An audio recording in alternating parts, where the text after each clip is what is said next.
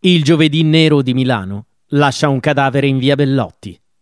Giovedì 12 aprile 1973 i vertici del Movimento Sociale Italiano e del Fronte della Gioventù sfidano il divieto della questura organizzando una manifestazione con un comizio di Ciccio Franco previsto in piazza Tricolore.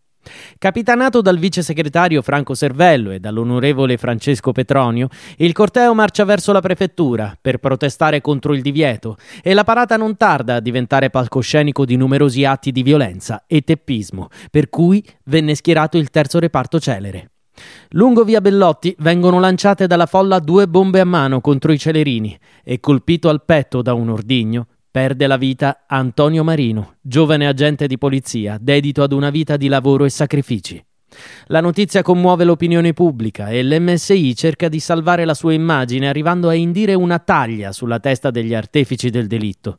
L'iniziativa produce i suoi effetti e solo pochi giorni dopo vengono arrestati Vittorio Loi e Maurizio Murelli, quest'ultimo però con ancora in tasca la tessera dell'MSI.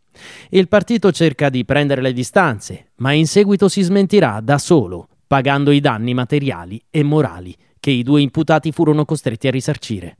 Ci fu infine una terza condanna e porta il nome di Nico Azzi. Fu lui a procurare le bombe. Il processo accertò che i disordini furono pianificati ben prima dei veti della questura e assodò che furono organizzati con la complicità dei missini. Nel 2010 i giardini di Piazza Fratelli Bandiera sono stati dedicati alla memoria di Antonio Marino, proprio a due passi da dove perse la vita.